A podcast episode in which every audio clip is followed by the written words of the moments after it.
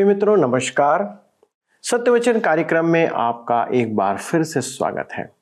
आपको याद होगा कि वैभव से परिपूर्ण राजा सुलेमान जीवन के सत्य को सबोपदेशक दूसरा अध्याय, उसके 22 और 23 पद में इस रीति से व्यक्त करता है। मनुष्य जो धरती पर मन लगा लगा कर परिश्रम करता है, उससे उसको क्या लाभ होता है?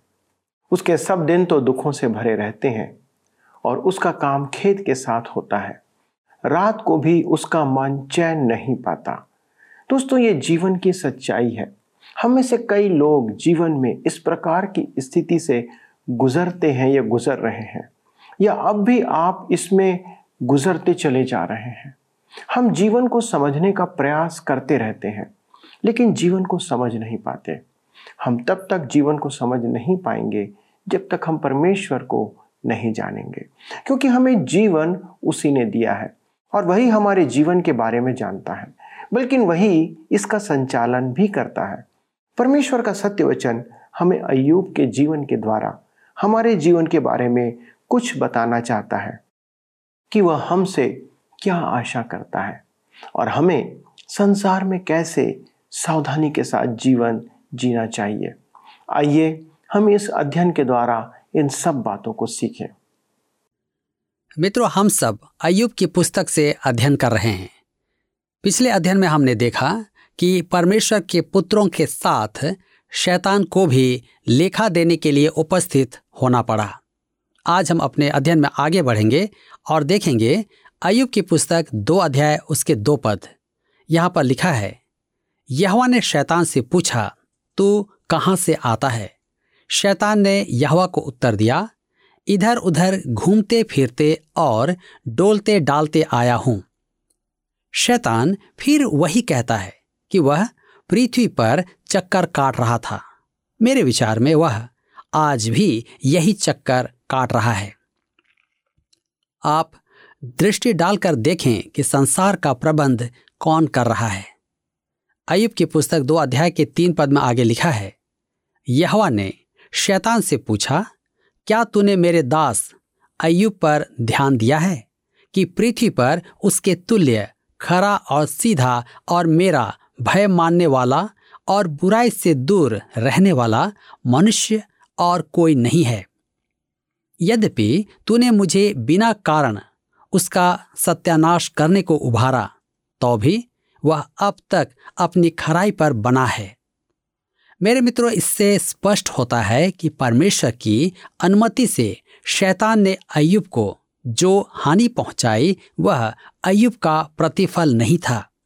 मनुष्य प्रायः कष्टों में पूछते हैं, परमेश्वर ने मेरे साथ ऐसा क्यों किया? संभवतः परमेश्वर का उत्तर है, इसमें तुम्हारी बुराई नहीं है। मैं तुम्हें दंड नहीं दे रहा हूँ। मैं केवल तुम्हें अपने निकट लाना चाहता हूँ। उसने अयुब के साथ भी ऐसा ही किया था। उसमें अयुब का दोष नहीं था। कभी कभी हम दूसरे विश्वासी की ओर उंगली उठाकर कहते हैं कि परमेश्वर उसे दंड दे रहा है। यह सच नहीं है। संभव है कि परमेश्वर उसे परख रहा है। वह हमें ऐसा कष्ट नहीं दे सकता। क्योंकि हमारी सहन शक्ति पर उसे भरोसा नहीं है। सच कहूँ तो मैं अयुब के समान कष्ट उठाना नहीं चाहता हूँ। परमेश्वर फिर से शैतान को अयुब की ओर आकर्षित करता है। तू तो कहता था कि यदि उसका सब कुछ छिन जाए तो वह मुझे कोसेगा, परंतु वह तो अब भी मेरी उपासना करता है। वह अपनी निष्ठा का प्रत्यक्ष प्रमाण दे रहा है। शैतान जब फिर से परमेश्वर की उपस्थिति में आया तो परमेश्वर ने उससे कहा, तूने मुझे बिना कारण उसका, अर्थात अयुब का, सत्यानाश करने को उभारा तो भी वह अब तक अपनी खराई पर बना है। हम अयुब उसके दो अध्याय और चार से छह पद में आगे पढ़ते हैं। लिखा हुआ है, शैतान ने यहवा को उत्तर दिया खाल के बदले खाल, परंतु प्राण के बदले मनुष्य अपना सब कुछ दे देता है। इसलिए केवल अपना हाथ बढ़ाकर उसकी हड्डियाँ और मांस छू, तब वह तेरे मुँह पर तेरी निंदा करेगा। यहवा ने शैतान से कहा, सुन, वह तेरे हाथ में है, केवल उसका प्राण छोड़ देना। देखिए शैतान हम में से अधिकांश के बारे में सही अनुमान लगाता है। हमारे कवच में छिद्र हैं। हम सब में अपनी अपनी दुर्बलताएँ हैं। हम अंततः हार मान लेते हैं। परंतु परमेश्वर ने प्रतिज्ञा की है। पहला क्रंथियों के पत्र दस अध्याय उसके तेरह पद में लिखा है, तुम किसी ऐसी परीक्षा में नहीं पड़े, जो मनुष्य के सहने से बाहर है और परमेश्वर सच्चा है। वह तुम्हें सामर्थ्य से बाहर परीक्षा में न पढ़ने देगा, वरन परीक्षा के साथ निकास भी करेगा कि तुम सह सको। परमेश्वर हमारे क्षमता से परे हम पर परीक्षा नहीं आने देगा। हम भली भांति जान लें। मेरे मित्रों, आप जहाँ भी हैं और जैसा भी कष्ट उठा रहे हैं, परमेश्वर आपको संभालेगा। यह एक महान ढाड़स की बात है। हम नहीं जानते कब क्या हो जाए। यह त्रासदी भी हो सकती है तो अति आनंद का समय भी हो सकता है। जो भी हो, परमेश्वर कहता है, मैं तुम्हें पार लगने की क्षमता प्रदान करूँगा। परमेश्वर सुनिश्चित करेगा कि हमारे हथियार प्रभावी हों। यह एक अद्भुत जानकारी है। शैतान झूठा है वह कहता है कि अयुब अपनी देह के बदले में कुछ भी करेगा। यदि शैतान को उसकी देह को छूने की अनुमति दी जाए तो वह परमेश्वर को कोसेगा। आइए हम आगे देखेंगे उज देश। अयुब दो अध्याय उसके सात और आठ पद में लिखा है, तब शैतान यहवा के सामने से निकला और अयुब को पाँव के तलवे से ले सिर की चोटी तक बड़े बड़े फोड़ों से पीड़ित किया। तब अयुब खुजलाने के लिए एक ठिकरा लेकर राख पर बैठ गया। मेरे मित्रों, जीवन के प्रत्येक क्षेत्र में अयुब की परीक्षा ली जा रही थी। इसमें शक नहीं कि शैतान उसे तोड़ देने का प्रयास कर रहा था। उसकी धन संपदा समाप्त हो गई थी। उसका परिवार समाप्त हो गया था। और अब उसके शरीर पर वार किया जा रहा था। अयुब के कष्टों का कारण मनुष्य की समझ से तो बाहर था। उसे पाप का दंड तो नहीं मिल रहा था और उचित अंतर्दृष्टि के बिना कुछ कहना निर्बुद्धि की बात ही थी। यही कारण है कि परमेश्वर ने पुस्तक के आरंभ में ही हमें वस्तु स्थिति प्रकट कर दी थी कि हम स्थिति को समझ सकें। अयुब के साथ जो हो रहा था, उसका एक विशेष एवं लाभकार उद्देश्य था। परमेश्वर की आंतरिक इच्छा में इसका एक भला एवं सिद्ध कारण भी था। सब तथ्यों एवं पक्षों को देखते हुए इसमें परमेश्वर का उद्देश्य स्पष्ट हो जाता है। यह एक अनुशासन था और हम कह सकते हैं कि अयुब के लिए अच्छा था। जब पिता अपने बच्चे की पिटाई करता है, तब वह कहता है, मुझे इसमें तुमसे अधिक दुख होता है। बच्चा उत्तर देता है, जी हाँ परंतु उसी जगह पर नहीं जहाँ मुझे दर्द होता है। यह अनुभव अयुब की सर्वोच्च भलाई के लिए था। स्मरण रखें, परमेश्वर के मार्ग हमारे मार्ग नहीं है। यशाय की पुस्तक पचपन अध्याय उसके नौ पद में लिखा है, मेरी और तुम्हारी गति में और मेरे और तुम्हारे सोच विचारों में आकाश और पृथ्वी का अंतर है। हम अपनी संतान को कष्टों से बचाने का यथासंभव प्रयास करते हैं। हम उनके जीवन को सुलभ बनाने का भरसक प्रयास करते हैं और परिणाम स्वरूप हम उन्हें बिगाड़ देते हैं।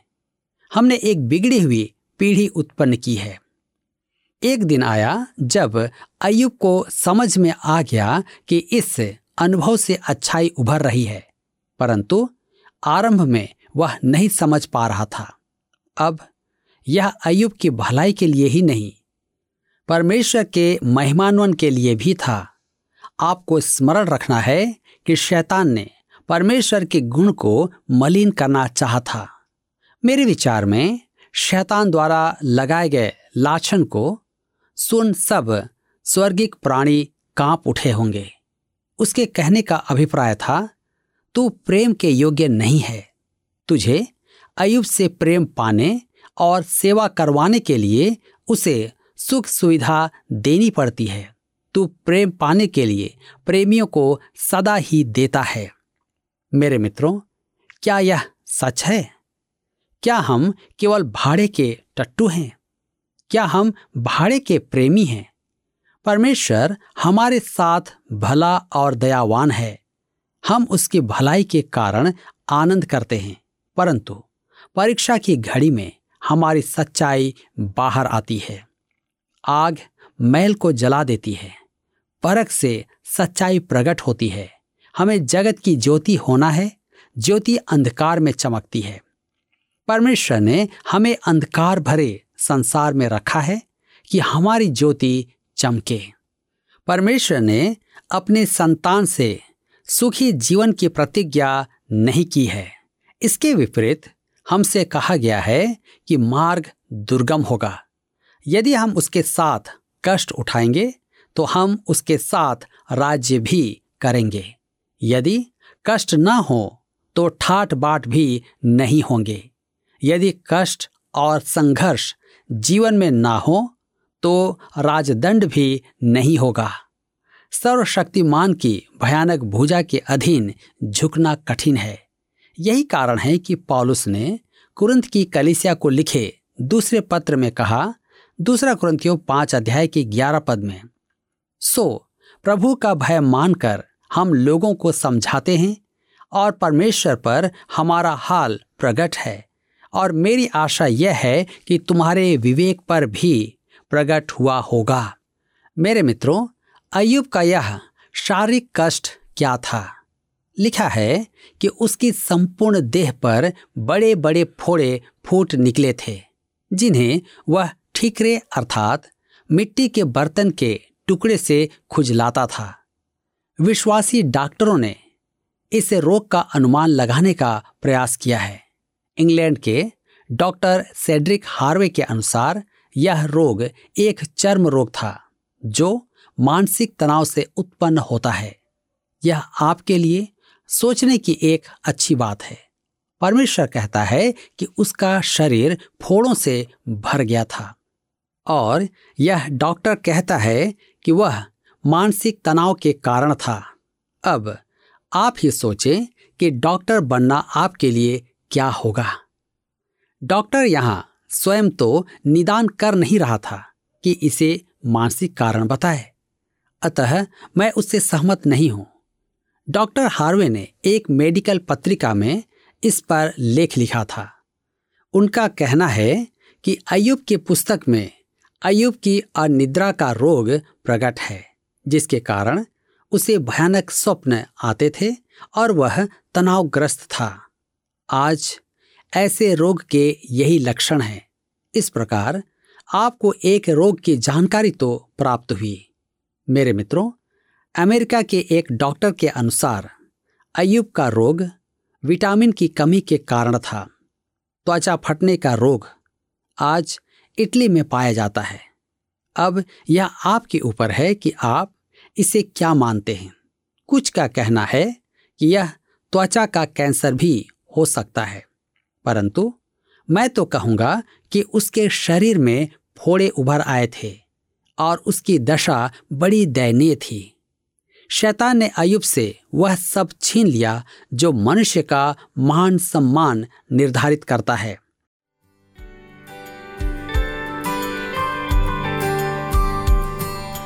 उद्धार है।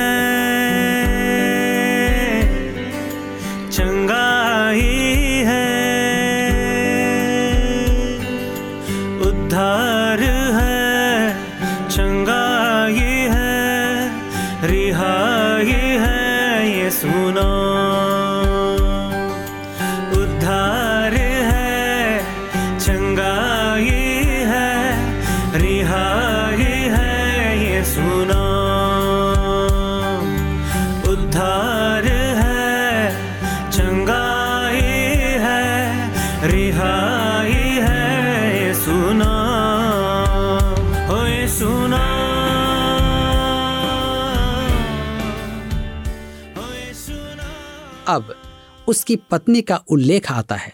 सुनिए वह क्या कहती है। अयुब की पुस्तक दो अध्याय उसके नौ पद में लिखा है। तब उसकी स्त्री उससे कहने लगी, क्या तू अब भी अपनी खराई पर बना है? परमेश्वर की निंदा कर और चाहे मर जाए तो मर जा। मेरे मित्रों, शैतान अयुब की ऐसी दुर्दशा करना चाहता था कि वह अपने आप को मनुष्य भी न कहे।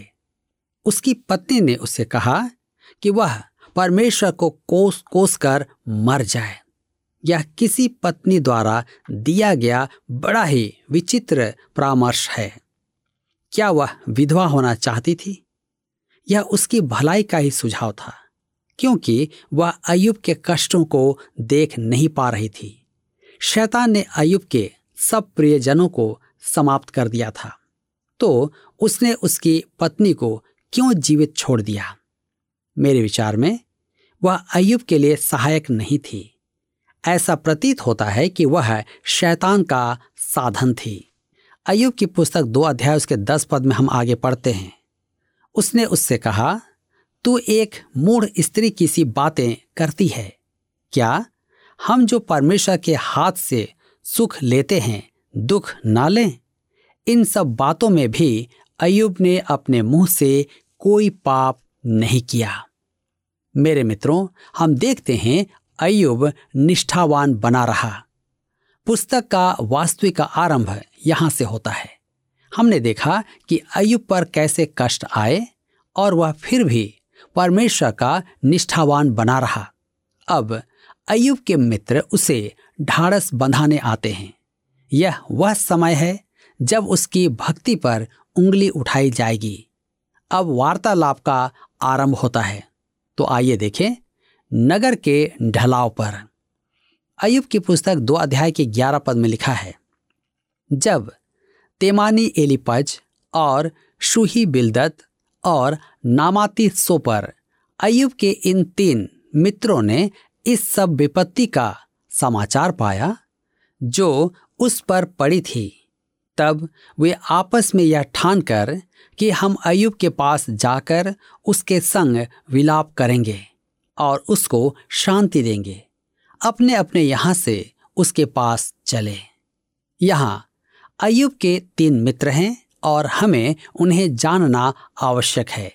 तेमानी एलिपज, उत्पत्ति की पुस्तक छत्तीस अध्याय दस और ग्यारह पद के आधार पर तेमान एसाव का पोता था।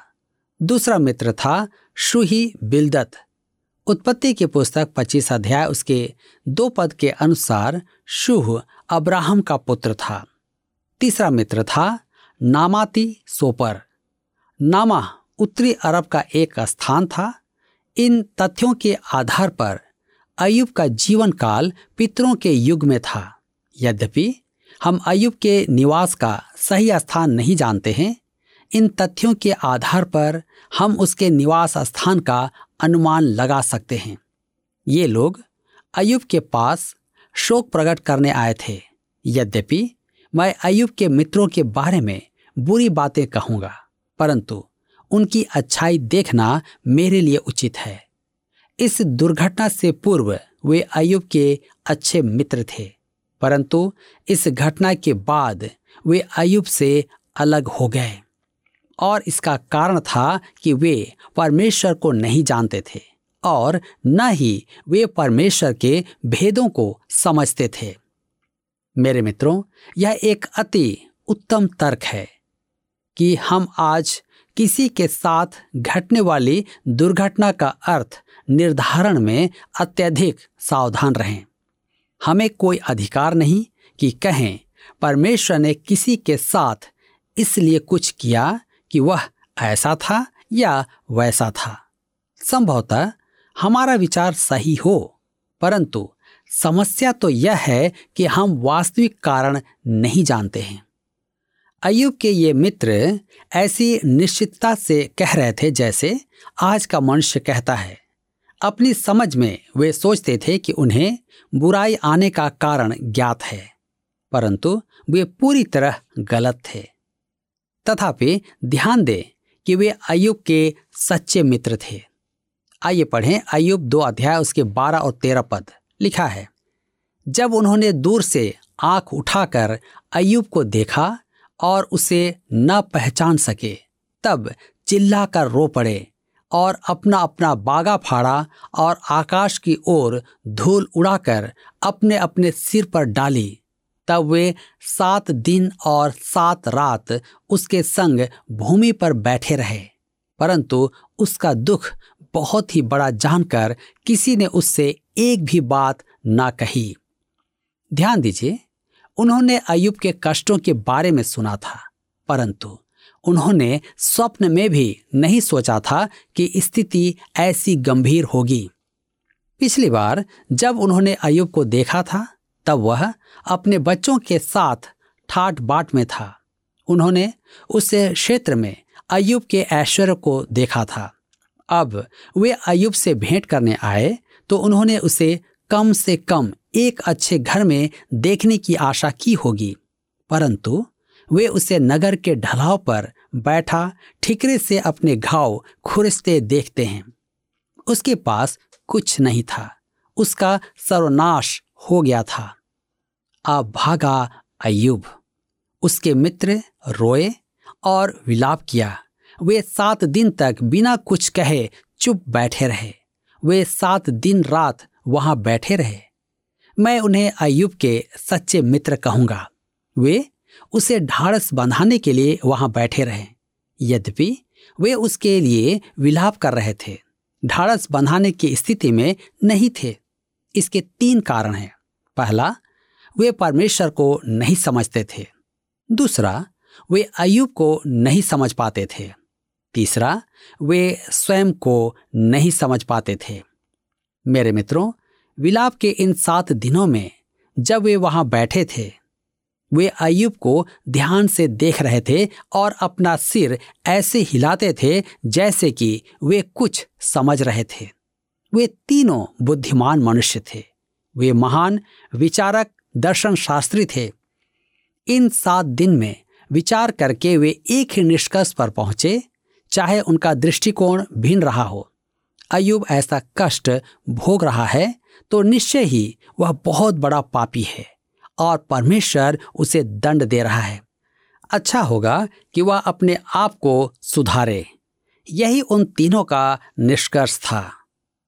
मेरे मित्रों अयुब उनका व्यवहार सहन नहीं कर पाया, क्योंकि वे चेहरे पर शिकन लाकर सिर ऐसे हिला रहे थे कि जैसे वे सब समझ गए। ऐसा प्रतीत होता है कि वे मन ही मन कह रहे थे, ओह, भाई अयुब सच्चाई अंत में बाहर आ ही जाती है। तू पाप में जी रहा था, परंतु बाहर ऐसा दिखता था कि तू बहुत धर्मी है। अब हम समझ गए कि तेरे पाप का घड़ा फूट गया है और तुझ पर दंड आया है। अयुब इस व्यवहार को सहन नहीं कर पाया। वह सब कष्ट सह सकता था, परंतु झूठा दोषारोपण नहीं। अतः वार्तालाप आरंभ होता है। पहले अयुब ही कहता है। अगले अध्याय में उसका दिल टूटना देखेंगे। पिछले प्रश्न का उत्तर है ए, बाड़ा और शैतान। प्रत्येक विश्वासी के चारों ओर परमेश्वर ने बाड़ा बाँध रखा है, जिसे शैतान पार नहीं कर सकता। आज का प्रश्न है, हमारे अध्ययन के आधार पर हम अनुमान लगा सकते हैं कि अयुब खाली स्थान के समय काल में निवास करता था।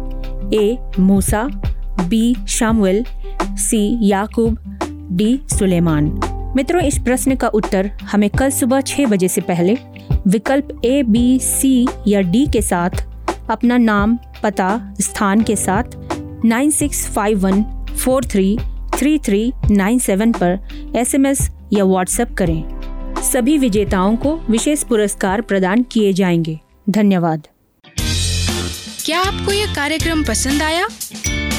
अभी हमें एक मिस कॉल करें और आप अगले विजेता हो सकते हैं।